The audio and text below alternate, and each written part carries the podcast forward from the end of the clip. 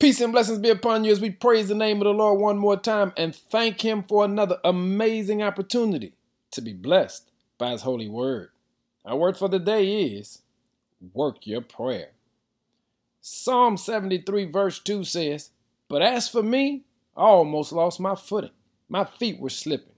I was almost gone.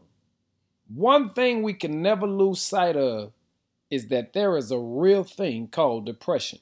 Depression is real. People get discouraged and depressed on a regular basis.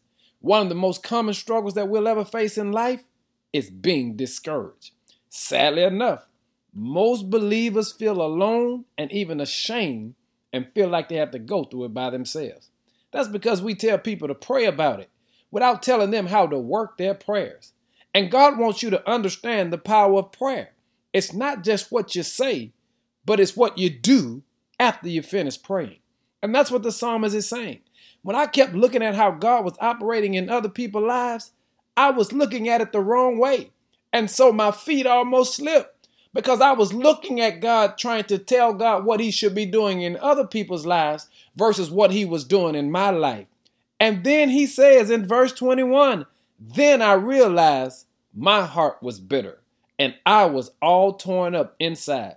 And the psalmist said, I only reached that point to recognize that I needed to learn how to work my prayer.